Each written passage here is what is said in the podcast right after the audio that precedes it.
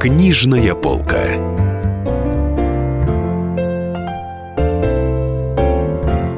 Добрый вечер, друзья. В эфире «Книжная полка». В студии Дарья Завгородняя, Денис Корсаков, спецкора «Комсомольской правды». В гостях у нас Алексей Решетун, судмедэксперт и автор книги «Вскрытие покажет», которая вышла в издательстве «Альпина Паблишер». Не так давно. Не так давно, да. И пользуется, на самом деле, очень большим успехом, потому что Алексей рассказывает там о специфике своей профессии, и давайте сразу э, выясним такой вопрос. Э, чем отличается судмедэксперт от патологоанатома?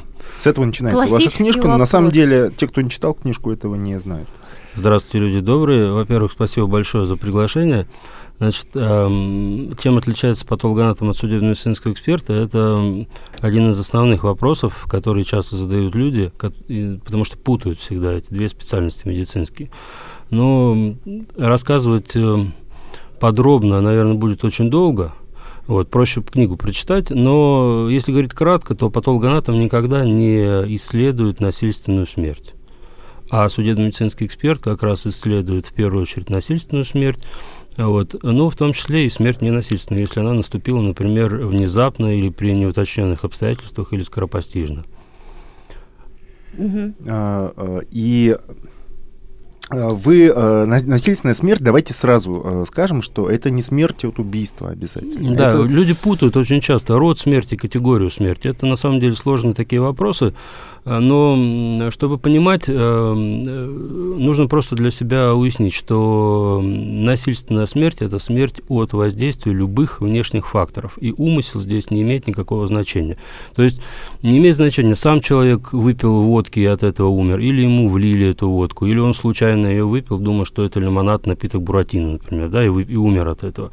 Это не имеет никакого значения. Любая смерть от воздействия внешних причин, любых физических, химических, атмосферных, атмосферных и так далее, это смерть насильственная. А вот ненасильственная смерть, она может быть только трех видов. Это смерть от заболеваний каких-то, смерть от старости, что бывает редко, но все-таки бывает, и смерть в результате каких-то пороков, врожденных пороков, несовместимых с жизнью. Например, когда рождается ребенок, и в результате вот этих врожденных пороков он не может просто существовать сам по себе и умирает. Вот три случая, когда смерть не насильственная. Все остальные смерти – это насильственные смерти. Ну вот смотрите, у меня была бабушка.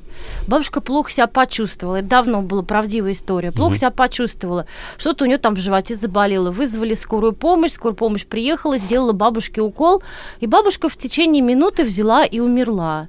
Пришел милиционер, и, и как бы, ну, не стали, так сказать, отправлять бабушку на исследование, от чего она умерла, а, а вот эти врачи, которые сделали укол, они быстренько взяли э, все упаковки, шприц с иголкой, все утащили с собой и быстренько ретировались, уехали. И так мы и не знаем, умерла наша бабушка от старости или от того, что ей Надо вкололи. было вам настоять на том, что провели судебно-медицинское исследование. А мы так обалдели, это было внезапно. Ну, понимаете, решение о, э, скажем так, исследовании трупа в судебно-медицинском морге или в патологоанатомическом отделении принимает а, сотрудник правоохранительных органов. В вашем случае, скорее всего, это был участковый. Да. А, и, видимо, из-за того, что человек был пожилой, имел какие-то диагнозы, скорее всего, заболевания да. хронические, с которыми он, скорее всего, наблюдался, и не имел повреждений на теле, скорее всего, было принято решение не исследовать э, тело. Но, а по поводу того, что врачи чего-то изъяли, ну, наверное, у них какая-то инструкция есть на эту тему, не знаю даже. Ну, вот, а как, что ей могли такое вколоть, Алексей, как вы думаете? А могла ли Ну, она? в любом случае, врачи, если что-то вкалывают, у них благие намерения всегда. Они э, направлены на восстановление здоровья и жизни человека. Поэтому, ну, наверняка вкалывали какие-то препараты, которые имели какой-то реанимационный характер, да, угу. скорее всего. То есть у врачей скорой помощи существуют э, конкретные инструкции, как действовать в той или иной ситуации. И они строго их соблюдают всегда. То есть врачи не виноваты, можно ну, успокоиться. Не знаю, не знаю, кто же ну, знает. вряд ли у них была цель убить твою ну, бабушку. конечно, нет, ну, Врачи в любого врача, если, конечно, он не негодяй-маньяк, которые бывают иногда. А бывают? Э, ну, были случаи такие, в Ленинграде были случаи такие, когда человек э, под видом врача скорой помощи, да, ездил, убивал старушек, грабил. То есть он работал врачом скорой помощи. То есть это бывают единицы, естественно. Все э, врачи это тоже люди со своими пороками, какими-то заблуждениями, слабостями. Но в основном в своей массе все-таки врачи это люди, которые имеют благородные все-таки порывы. никогда не причинят вред человеку сознательно. Ну вот смотрите, Богу. вот ситуация с Дашиной бабушкой, да, там э, не проводили судмедэкспертизу, ну просто не сообразили, да, вот как бы провести ее. А ну, бывает ну, очень ведь расстроены были. Да, а бывает ведь случаи, когда люди наоборот настаивают, что не надо проводить судмедэкспертизу, а потом выясняется, что эти у них рыльца, так сказать, в пушку, потому что они, в общем, сами и убили своих родственников. Вы часто сталкивались с такими случаями? Вот именно с убийствами? детективы? Нет, не, я почитал книжку. Не часто, но такие случаи бывали. У меня в практике бывали такие случаи. И поэтому вот лично у меня мнение такое, что лучше перевскрыть, чем недовскрыть. Особенно в наше ну вот расскажите какой-нибудь такой случай, потому что люди ну, же случай, любят он написан в книге, этот случай, когда умерла бабушка дома, так же, вот как вы описываете, да, но, естественно, любой пожилой человек, он имеет какие-то хронические заболевания. И так как она умерла скоропостижно, а скоропостижная смерть – это повод для судебно-медицинского исследования трупа в любом случае, несмотря на какие-то заболевания, всегда. Потому что скоропостижная смерть, она может что-то подразумевать. Например, отравление какое-то, да. Э, поэтому наша следственная оперативная группа выехала на место, выехали с опозданием. Когда мы приехали на место, то покойник уже лежал в гробу, одетый, омытый, и практически через, несколько, через какое-то время его уже собирались отвезти на кладбище. И То есть справ... это все через несколько часов после смерти? Через несколько часов, да, справку о смерти выдан врач э, районной поликлиники. Сейчас такое уже не практикуется, но несколько лет назад такое было. И мы фактически из гроба эту бабушку с боем достали и привезли в морг. Во время вскрытия оказалось, что ее задушили подушкой родственники. То есть, мне кажется, один даже такой случай, он говорит о том, что лучше все-таки э, лишний раз посмотреть, что случилось с человеком, чем будет сокрыто какое-то преступление. А часто вот так приходится биться прям с родственниками? Вот не только по таким э, поводам, а вот по, ну, по самым разным. Ну, случаи всякие бывают, но судебно-медицинский эксперт на месте обнаружения трупа, он же лицо не самостоятельное, потому что мы входим в состав следственно-оперативной группы, главный в которой следователь, дежурный следователь Следственного комитета. И все вот эти проблемы, э, разборки с родственниками, э, это все его скажем так, его проблемы. Да? Он должен обеспечить Э, комфортные условия осмотра. И если даже какие-то такие вот ситуации возникают, то решает их следователь с привлечением оперативников, э, работников полиции, других и так далее. То есть там оружием не приход- приходится ну, трясти богу, не... Ну, не применять, ну, хотя бы показывать. Нет, ну что вы, нет, нет, ну, такого не бывает, конечно. А вот вы работали не только в Москве, но и в России. А, а различаются чем-то, вот э, есть ли какое-то вот знач, значительное, заметное различие характера причин смерти а, там в России за МКАДом и, условно говоря, в Москве? Ну, мы говорим, естественно, о насильственной смерти. Ну, конечно, различаются. То есть э, Москва интеллигентный город, э, и насильственной смерти здесь относительно других регионов немного. Я имею в виду сейчас насильственную смерть вообще, в принципе. Я, когда работал 7 лет я работал в одном небольшом городке, Уральском, не буду сейчас его называть, но в этом небольшом городке насильственной смерти было больше, чем э, рядом расположенном миллионном Челябинске. То есть э, нравы, они из поколения в поколение формируют какое-то какое поведение людей, поведение между собой, общение. И если, скажем, если говорить совсем просто, да, приводить пример, вот мы с вами разговариваем, у нас возникла какая-то сейчас конфликтная ситуация с вами. Мы, мы попытаемся ее, видимо, как-то на словах разрешить, да.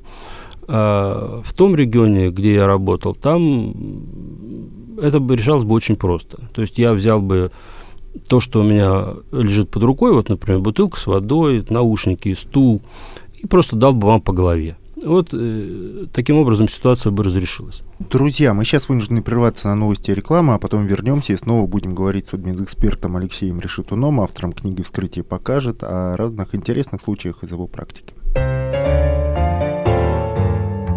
Книжная полка.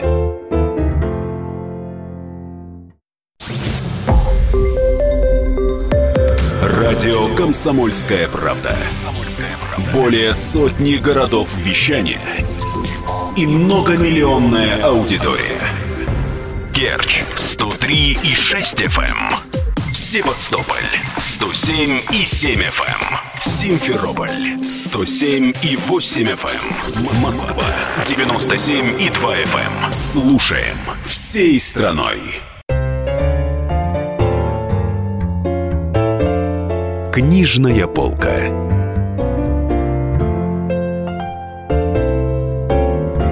Дорогие друзья, это «Книжная полка». Денис Корсаков, Дарья Завгородняя в студии. А в гостях у нас Алексей Решетун. А, он написал прекрасную, интересную книгу «Вскрытие покажет», потому что Алексей судмедэксперт, и он а, все знает о том, от чего умирают люди в России. И вот мы сейчас перед новостями, перед рекламой, мы говорили как раз... Сейчас Алексей работает в Москве, а работал э, в небольшом городе на Урале. И вот мы говорили как раз о том, как различаются нравы в Москве и в, вот в этих вот уральских э, поселках, городах и так далее. В Москве бабушку подушкой душат, а в уральских поселках ну, бьют табуреткой по голове. Да, и в Москве все-таки, как в интеллигентном городе, гораздо меньше насильственных э, смертей. Но дело в том, что, судя по вашей книге, вообще там царит какой-то ад вот в этих вот рабочих поселках. Это реально какое-то такое вот запредельное. Вы там э, рассказываете, ну, в частности, историю про родителей людоедов. Э, что... Ну, вы понимаете, книга это сборник, вот, а, в том числе и сборник каких-то а, рабочих историй. Это не говорит о том, что если вот вы приедете в этот регион, вас сразу же съедят, например. Ни в коем случае. Там есть очень много ну, нормальных, ну, понятно, хороших что людей. это курьезная да. история, но мы Но эти случаи, эти случаи бывают, конечно. Вот. А тот случай, по которому вы сказали, да, он действительно имел место. И, э, но это дело касалось ребенка. А были случаи, когда муж, например, убил свою жену, сделал из нее пельмени, положил на балкон. То есть, по-моему, тоже в книге это есть, я уже не помню. По-моему, нет. Да, это... может быть, в ЖЖ это я писал, не помню. То есть, там был случай, когда мужчина убил свою жену зимой, это дело, положил на балкон, с бедра срезал мясо, накрутил пельмени, позвал своих друзей. Они три, три дня пьянствовали, вот, а потом вышли на балкон, что-то какая-то там одеяло какое-то лежит, его откинули, увидели, один умер от инфаркта сразу на балконе, а второй в больницу тоже попал. То есть э, случаи бывают. Э, к сожалению, пьянство много, многолетнее, многодесятилетнее, оно приводит к деградации людей, в том числе и поведение, э, деградации поведения в обществе. Слушай, ну, может, давайте сразу да, поговорим про пьянство, да, потому что это, этому посвящена довольно большая часть вашей книги. Да, вот. и оказывается она алкогольно-наркотическая. Алкогольно-наркотическая, да. Ну и в частности, многие люди, которые пьют, они, в общем, не понимают, что жизнь их, скажем так, висит на волоске. Но не в плане того, что они когда-нибудь там допьются до третьей стадии алкоголизма, а просто в плане того, что у них э, развивается кардиомиопатия, если я правильно произношу это слово. Вот расскажите об этом. О том, что это за вещи и как она может неожиданно проявиться у человека. Да. Я давно уже как-то занимаюсь вот этим вопросом влияния алкоголя на организм. И, и в книге, и сейчас я высказываю свою личную точку зрения, да, как я вижу этот вопрос. И я считаю, что этиловый спирт в любом его состоянии то есть независимо от того, что это за напиток, или это брага какая-то кустарно изготовлена, или это Хеннесси какой-то за большие деньги, он э, является ядом, этиловый спирт, ядом для организма. Кроме того, что он оказывает свое непосредственное действие как яд, он еще и приводит к каким-то побочным эффектам. Растормаживанию, например, поведения человеческого, и человек в этом состоянии совершает какие-то глупости, от которых может и сам умереть и кого-нибудь убить. Или при хроническом употреблении у него развиваются всякие заболевания, которые обязательно связаны с алкоголем, и иногда внезапно могут приводить к смерти. Вот э, одно из этих заболеваний как раз кардиомиопатия, о котором вы упомянули. То есть это состояние, когда сердце имеет очень характерную форму, характерный вид, оно становится очень дряблым, клетки сердечной мышцы замещаются клетками жира, вот, и сократительная способность сердца очень сильно теряется, то есть оно начинает просто хлюпать, а Они... функции своей не выполняет. И иногда сердце может внезапно остановиться. То есть для окружающих этого человека людей смерть наступает якобы на фоне полного здоровья, потому что он ну, пил как все, как всегда говорят, да, ну как все он пьет. А, человек умер практически на фоне полного здоровья внезапно. А на самом деле он имел какое-то хроническое вот это долго текущее заболевание. И в связи с тем, что сейчас вот в наше время появились всяческие алкогольные коктейли в открытом доступе, том числе и консервированные. Вы э, имеете в виду там ягуар, условно Ну, что-то типа такого, да. Э, то кардиомиопатия, она очень помолодела. То есть сейчас у 20-летних, у 16-летних людей бывает это, это состояние.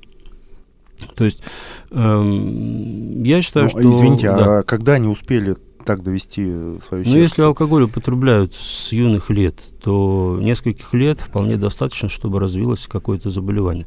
Не, это не говорит о том, что у каждого оно развивается, но эм, очень у многих оно развивается, все же индивидуально очень. К 16-20 годам формируется уже стабильное вот такое состояние. И когда мы с вами говорили вот перед эфиром, вы сказали, что э, ну, в России, вот, ну, в вашей, просто лично mm-hmm. в вашей практике судмедэксперта, было огромное количество пьющих детей.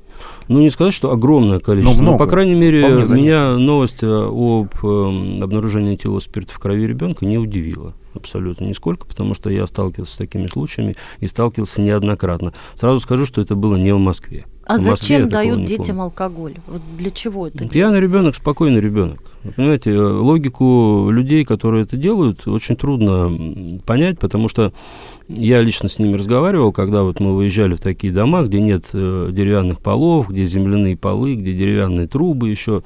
Дети там ползают среди этой земли. И когда я спрашивал, лично я спрашивал у, у людей, зачем вы рожаете столько детей, а мне сказали совершенно откровенно и совершенно спокойно, что на ребенка дают пособие, на пособие можно купить сахар, а на сахар можно поставить брагу.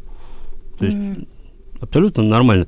Поэтому логику трудно здесь понять. И дети, естественно, берут пример со своих родителей, это совершенно понятно. А если родители постоянно пьянствуют, то и дети начинают этим заниматься ну, глядя на родителей. Ну, конечно. Э, смотрите, у вас в, в детской части книги есть такая глава «Родительский недосмотр». Да.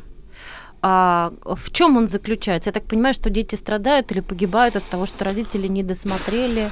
Вот э, что да, происходит? это очень больная тема на самом деле, потому что вот эм, в начале этого года, зимой как раз была конференция в Санкт-Петербурге по ожоговой травме, и мой доклад как раз был по ожогам, по социальным аспектам ожоговой травмы. И вот очередной раз там нам удалось доказать статистически, что основная масса ожогов, смертельных ожогов у детей в том числе, как раз в результате того, что, что родители не уделяют большого внимания ребенку. Во-первых, непосредственно ребенку, а во-вторых, домашнему какому-то быту, который может а, навредить. Да, например, ну, ставят кастрюлю, грубо говоря, не на заднюю комфорку, до которой он не может дотянуться, а на переднюю, до которой он спокойно дотягивается, на себя ее тянет, на него все это выливается. Получает ожоги ребенок и умирает потом в больнице через несколько дней. То же самое касается и несчастных случаев, когда ребенок падает с большой высоты, особенно это вот бывает когда наступает тепло, все ставят противомоскитные сетки, и ребенок выпадает вместе с этой сеткой.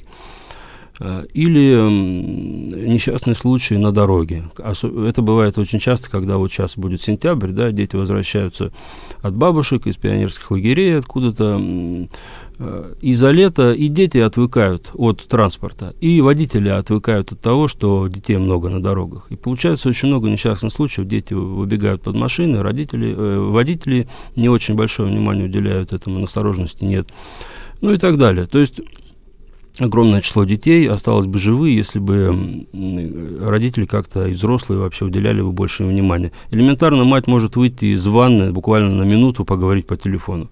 Приходит ребенок уже утонул. Угу. Кошмар какой. Ну да, какие-то... Да, ну давай спроси что-нибудь веселенькое, или я спрошу. Опять же, я... Нет, значит, не нужно это воспринимать так, что вот а, у нас сотни, тысячи тут мертвых детей, э, которые, которые погибли именно от этого. Дети, к сожалению, умирают, как и любые другие люди, в результате заболеваний довольно часто. Но если брать конкретно именно от э, вот социальные аспекты, то вина родителей и вина взрослых очень высока. Да, друзья, мотайте на ус. Мне понравилась мифологическая часть вашей книги.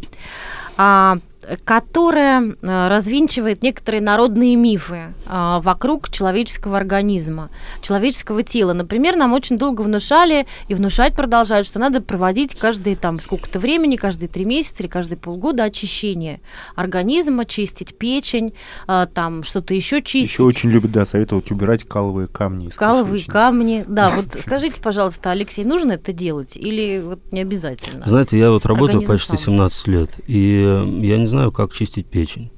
Я знаю, что если, например, человек не курит, не употребляет алкоголь или это делает минимально, если он без этого жить не может, да, не употребляет наркотики, не ест какую-нибудь э, гадость э, э, на ночь особенно, ну, не надо печень чистить, она сама себя прекрасно очистит. Это уникальный орган. Э, как чистить печень, понятия не имею, искусственными какими-то методами. Что касается каловых камней, э, вот основные вопросы, которые мне задают на всяких презентациях, это как раз э, вот эти вот мифы людские. Да? Каловые камни, ну не бывает их у нормальных взрослых людей, которые ножками ходят сами, понимаете? Это бывает довольно редко у людей, у пожилых, у которых функция кишечника снижена очень сильно, и которые, как правило, лежачий образ жизни ведут, за которыми не ухаживают иногда. А, то есть и то, но это не выглядит э, чем-то катастрофическим. Ну да, бывают эти каловые камни, но не нужно их все-таки бояться обычным взрослым здоровым людям. Дорогие Ну, друзья, бывает. Да, дорогие друзья, Нам мы надо- сейчас прервемся на новости и на рекламу. В гостях у нас Алексей Решетун, автор книги «Вскрытие покажет». Он судмедэксперт. Книжная полка.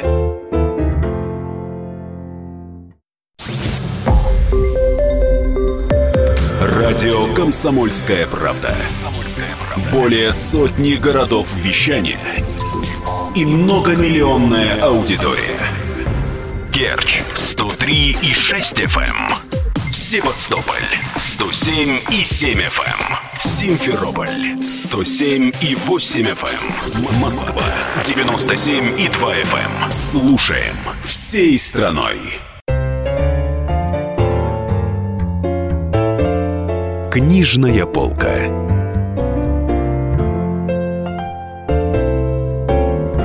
Друзья, снова здравствуйте. В эфире «Книжная полка». Дарья Завгородняя, Денис Корсаков. Наш гость Алексей Решетун, автор книги «Вскрытие покажет». Алексей работает судмедэкспертом много лет и вот описал свой э, удивительный опыт э, в этой книге. Мы говорили про алкоголь как причину смерти очень часто. А про мифы мы говорили. И Давай про мифы мы говорили. немножко. Да, давайте договорим э, про... Про мифы. А потом можно вернуться Так, давай, к давай, алкоголю. давай сейчас снова запишем это все.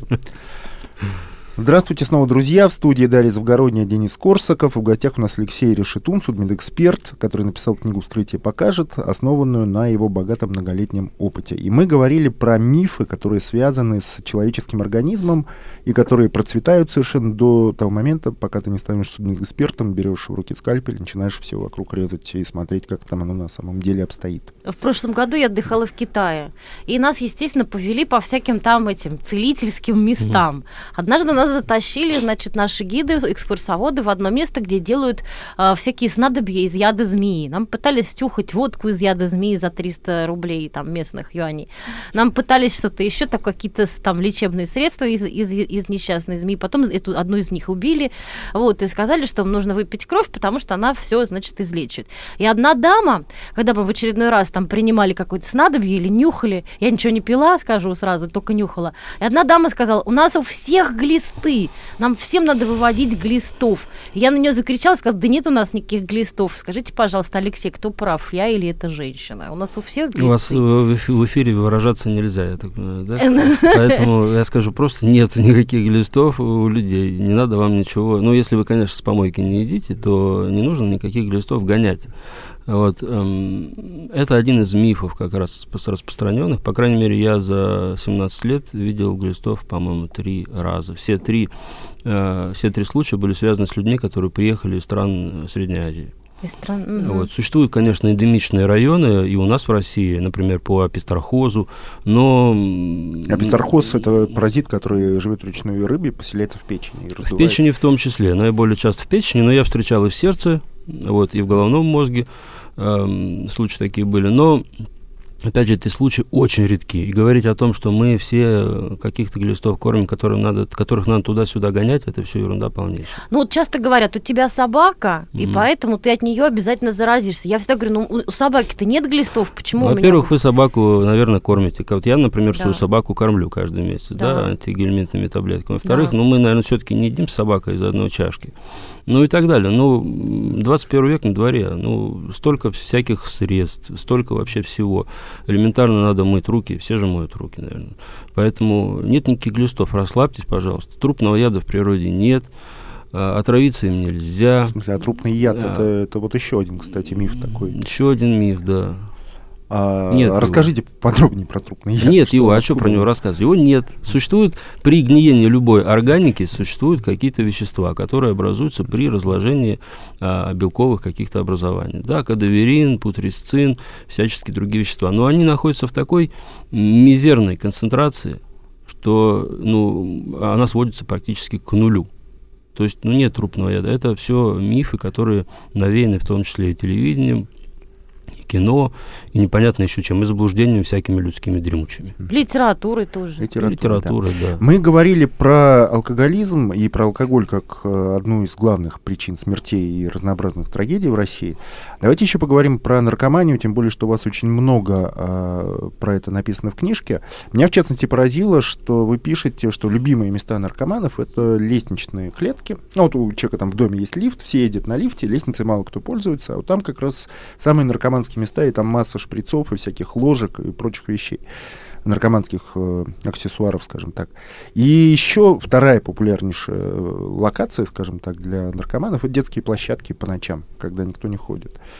Э, вот ш, что вот вообще, какие у вас еще остались ощущения от вашего общения с мертвыми уже наркоманами? Ну, вы понимаете, на мой взгляд, это все мерзко просто. Вот э, наркомания – это очень жуткое явление, которое, на мой взгляд, имеет характер скрытой эпидемии в обществе в нашем, э, отчасти от того, что каждый наркоман он вовлекает э, в свое занятие порочно очень много людей. И наркомания, она сейчас, с одной стороны, э, помолодела, а с другой стороны, она еще постарела, потому что те люди, которые употребляли всякую дрянь в 90-е годы, они поумирали, а те, которые выжили, они, э, скажем так, употребляют уже с умом и, опять же, берегут свое здоровье, едят какие-то препараты. И если лет 10 назад 40-летний наркоман это была все-таки какая-то находка такая секционная, то сейчас 50-летние наркоманы встречаются уже нередко. Вот. А по поводу мест обнаружения, действительно, по статистике, наиболее часто это лестничные клетки, то есть там, где могут они уединиться. Ну и детские, детские площадки, где существуют какие-то лавочки, грибочки, где они могут сесть, спокойненько уколоться. И если смерть наступает, они прям там и умирают. И часто их там находят? Ну, я не могу сказать, как, насколько часто им, их там находят. Ну, по крайней мере, вот эти два, вот эти два места, детские площадки и э, лестничные клетки, они превалируют над всеми остальными местами обнаружения наркоманов. Я сам был свидетелем, когда мы выезжали несколько раз здесь уже в Москве, по западному округу я дежурил в составе следственно-оперативной группы. Мы выезжали в дома, и мне оперативники сами лично показывали. Они открывали щиты, вот эти вот электро, электрощиты, пошарили рукой, там находили ложки, всякие какие-то другие приспособления, над дверными косяками какие-то схроны были. То есть э, прячутся люди. Ну, это кошмар mm-hmm. какой. Ну и в детских площадках, соответственно, тоже легко найти массу следов жизнедеятельности. Ну, в видимо, песке, да. Видимо, да, да. Я считаю, что просто вот эти проблемы курения, алкоголя, наркомания, они имеют характер эпидемии в нашей стране, и если каждый из нас будет относиться к этому как к чему-то своему личному, и что-то делать для этого, для того, чтобы этого не было, то жизнь в стране станет лучше. Ну, вы вот в своей книге еще очень так живописно описываете наркоманов, которые к вам поступают периодически. В фильмах же наркоман выглядит как такой богатый, развратный кокаинист, который там, значит, живет где-нибудь в высоком замке и, и весь из себя это все употребляет. А в реальности они выглядят гораздо, совсем по-другому и довольно страшно. Вот как? Опишите. Чтобы мы напугали да, наших чтобы слушателей. Мы ну, э, кокаинисты из замка такие, наверное, тоже бывают. Но основная масса, конечно, это люди, которые а, имеют а, очень прочную устойчивую зависимость от каких-то конкретных препаратов. Если человек имеет от чего-то зависимость физическую и психическую, то этот человек, он уже сам себе не принадлежит.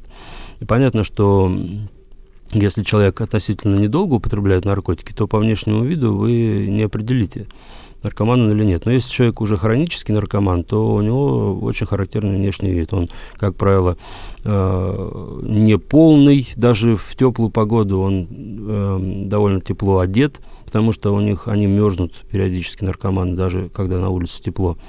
Желтая кожа, сморщенная, ну и так далее. Очень часто проблемы с ногами или руками, когда особенно начинают колоть в пах э, наркотики. Ну и так далее. А почему есть... колят в пах?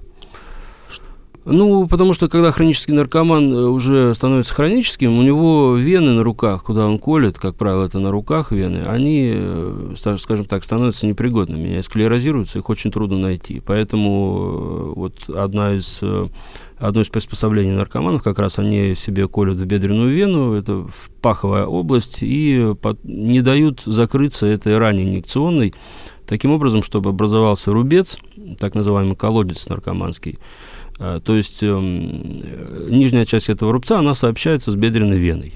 То есть это, грубо говоря, дырка в паху, которая, в которую всегда можно воткнуть и всегда попадешь в бедренную вену. Иногда затыкают ватой эти дырки, иногда фильтрами от сигарет затыкают. Иногда ничем не затыкают, кровь сама тромбируется, там сворачивается, и такие крышковидные массы там бывают, да. Очень часто там бывают воспаления какие-то очень серьезные, от которых человек может умереть, или какие-то тромбозы, или флегмоны, или еще что-нибудь. Но самое главное, что при, вот при этом способе употребления человек долго не живет. То есть у самих наркоманов есть такая поговорка «пах открыл, гроб открыл». То есть, эм, как правило, при этом способе употребления очень много осложнений, от которых они довольно быстро умирают. При этом у них возникают жуткие трофические изменения на ногах, это и язвы трофические, и гангрены, и много чего еще. Да ничего нет красивого mm-hmm. в кокаинизме. А, вот, э, Алексей, скажите, пожалуйста, кроме а, наркомании, там, болезней, связанных с наркоманией, алкоголизмом, чем еще хворают наши люди, как показывает вскрытие? Хворают, э, если мы берем ненасильственную смерть, то уже очень много лет первое и второе место делят, э, да, делят сердечно-сосудистые заболевания и онкологические заболевания. То есть это всевозможные раки, вот. И, э, естественно, ишемическая болезнь сердца в различных ее проявлениях. Это и атеросклероз, и инфаркт миокарда, и инсульт, и много чего еще. То есть это первое второе место уже много лет занимают вот эти две группы заболеваний. Но это не насильственная смерть. Это а не насильственная Да, смерть. если говорить о насильственной смерти, вот в том э, понимании, как это понимают все обычные люди, mm-hmm. да, насильственная смерть — это убийство. Вот часто вам встречались такие случаи убийства, когда убийца хитрый, он пытался как-то вот замаскировать э, свое преступление сделать вид, что так оно и было, человек умер сам по себе, а вот он, значит, а на самом деле его там задушили или еще как-то. Насколько это легко вычислить и как вот часто это встречается? Все зависит от того, от, скажем так, того, как сильно развит головной конец туловища того, кто это сделал. Если он как-то это грамотно Голова, обставил, да, ага. вот, как красиво сказали. Вот, тогда, конечно, это занимает какое-то время, но судебно-медицинская экспертиза э, способна по крайней мере, на сегодняшнем этапе способна, как правило, способна разглядеть все-таки, что было в данном случае причиной смерти. У нас очень мощные лаборатории, в том числе и молекулярно-генетические, очень хорошо э, развитые лаборатории, много-много других. Если эксперт у стола, скажем так, имеет какие-то сомнения, он берет очень много материала на дополнительные исследования, и потом проводит эти дополнительные исследования, которые расставляют уже все на свои места. Поэтому, что, касается сокрытия, ну, понимаете, в жизни все гораздо проще, чем в книгах и в фильмах. То есть на самом деле какие-то э, случаи какого-то интересного сокрытия преступлений бывают крайне редко. Ну как? Ну обычно вот, ну, привязывают груз к ногам, бросают в речку. Ну, и что дальше? Такого, я с, вот с такими э, вещами, вот как вы говорите, не сталкивался уже очень много лет. Ну, это в романах, там, фильмах, ну, это, это сплошь Чаще всего просто увозят куда-то, закапывают и все. Но, опять же, я говорю, что есть места в России, некоторые озера, вот, например, в некоторых регионах, где я работал, озера. Мне, я абсолютно уверен, что если э, по дну этого озера пройтись каким-нибудь хорошим бреднем, то можно найти очень много чего интересного. И это, я думаю, не единственный водоем в нашей стране. Ну вот, а допустим, если человек совершил самоубийство, повесился, mm или его повесили, вы можете это различить? Как правило, да. То есть существует, судебно-медицинская экспертиза – это наука.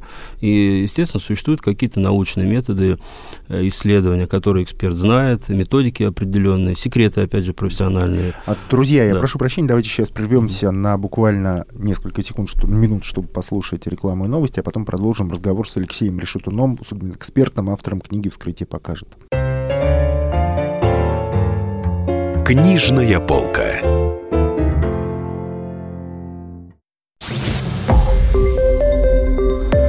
Радио «Комсомольская правда». Более сотни городов вещания и многомиллионная аудитория. Керчь 103 и 6 FM. Севастополь 107 и 7 FM. Симферополь 107 и 8 FM. Москва 97 и 2 FM. Слушаем всей страной. Книжная полка.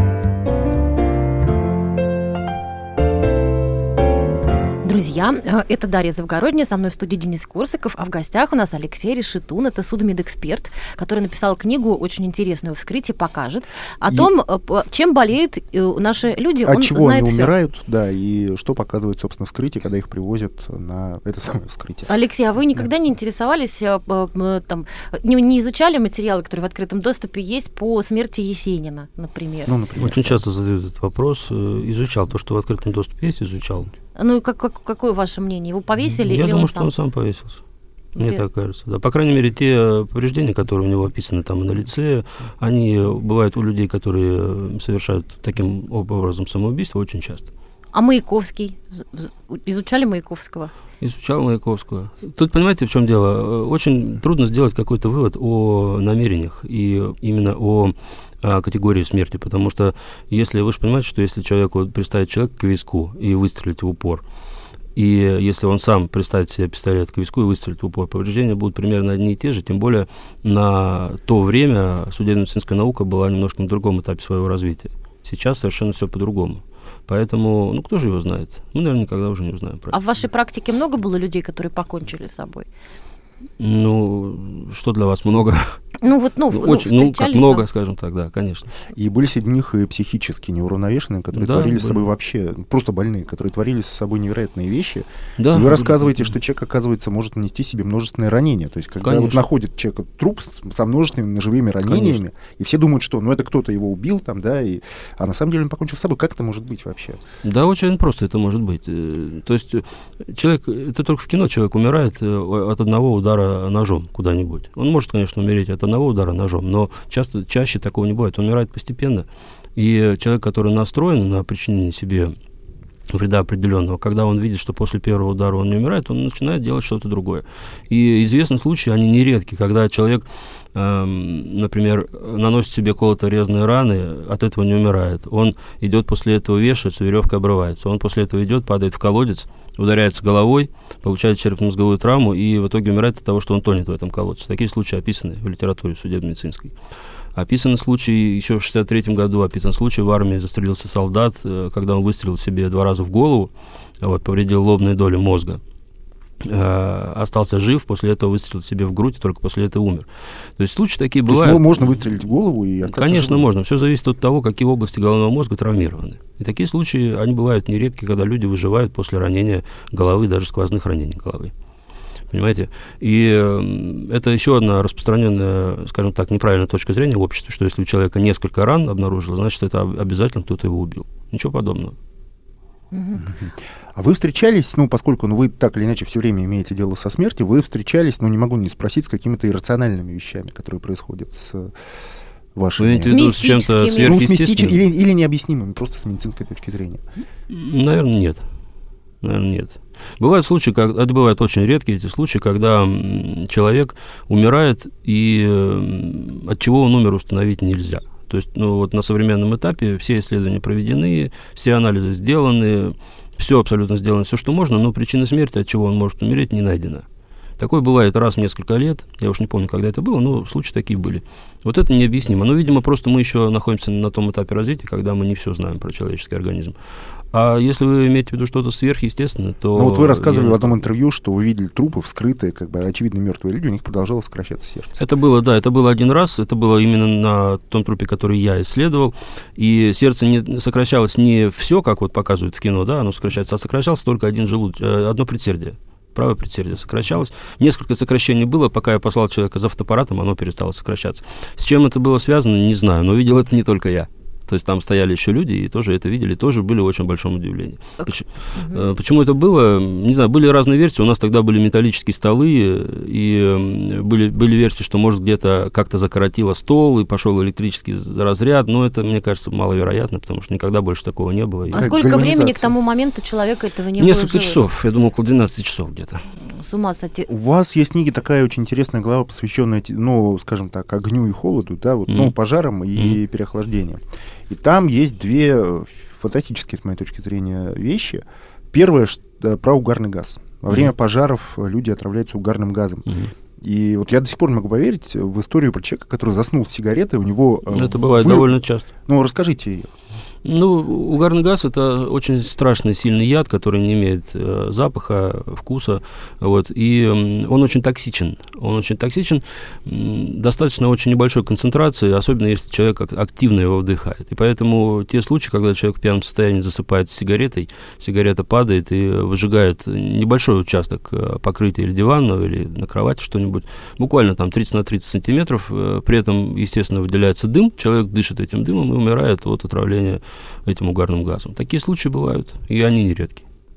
А вторая история это про переохлаждение. То есть мы-то думаем, что замерзают в основном бомжи и там сильно пьяные люди при температуре минус 25, а на самом деле замерзают сплошь и рядом при плюсовой температуре и чуть ли не летом холодным. Как, как такое может быть? Ну, не сплошь и рядом, конечно. Ну, не сплошь и рядом. Как но... раз я могу сказать, что как раз при очень низких температурах э, переохлаждений, общих переохлаждений меньше гораздо. Человек знает, что на улице мороз, он одевается по погоде, даже если выпьет, он одетый по погоде, он тепло, на нем теплая одежда, и как раз э, при очень низкой отрицательной температуре частые местные обморожения. Вот это да. А когда э, такое вот межсезонье на улице, или только начало зимы, или осень, или летом, например, когда плюс 2 может быть ночью, да, такое бывает, а вот как раз в это время человек может э, переохладиться, то есть наступить общее переохлаждение, которое приведет к смерти. Такое бывает. Особенно, если человек находится в пьяном состоянии. Еще такой вопрос. Вы же смотрите сериалы там русские, иностранные, ну хоть краем глаза. А, как вам кажется, насколько точно отражается в них работа судебных да, экспертов? Сериалов, фильмов? Я не смотрю сериалы.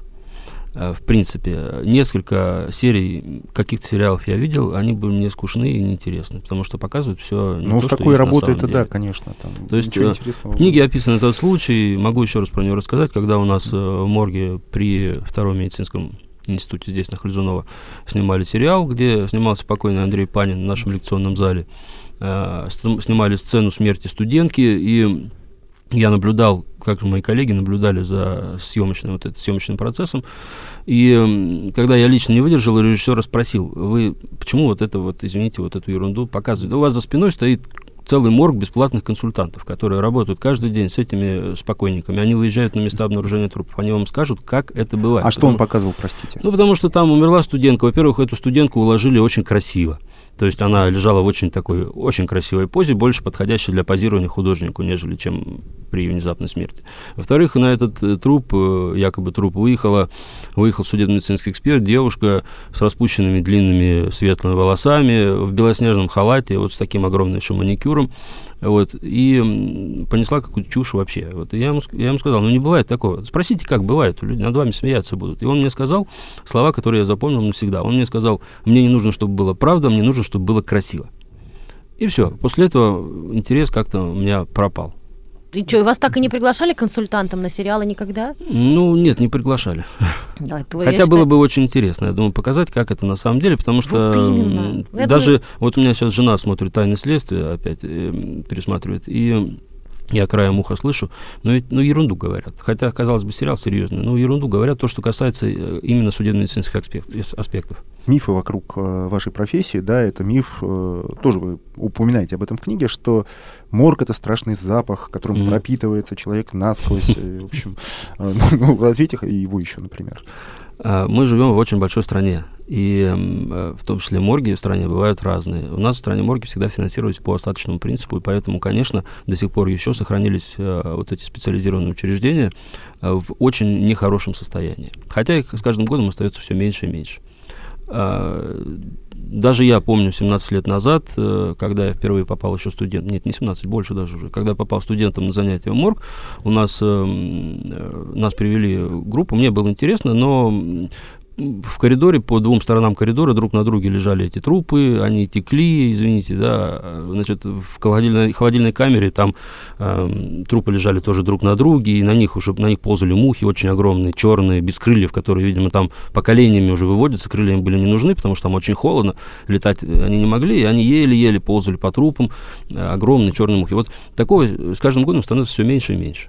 А, а то, что касается э, моргов именно вот в Москве, то у нас такое, в принципе, невозможно. То есть люди, которые приходят, они все отмечают, что и запаха никакого нет, и чисто, ну, то есть совершенно нормальное европейское учреждение. Я был в нескольких моргах европейских, одинаковая совершенно система, один в один практически у нас те же самые чистые грязные зоны, те же самые комнаты приема пищи для персонала, та же самая практически э, санэпидемиологическая ситуация, когда мы полностью одеваемся, когда заходим в грязную зону, и полностью раздеваемся, когда выходим оттуда, души, которые работают.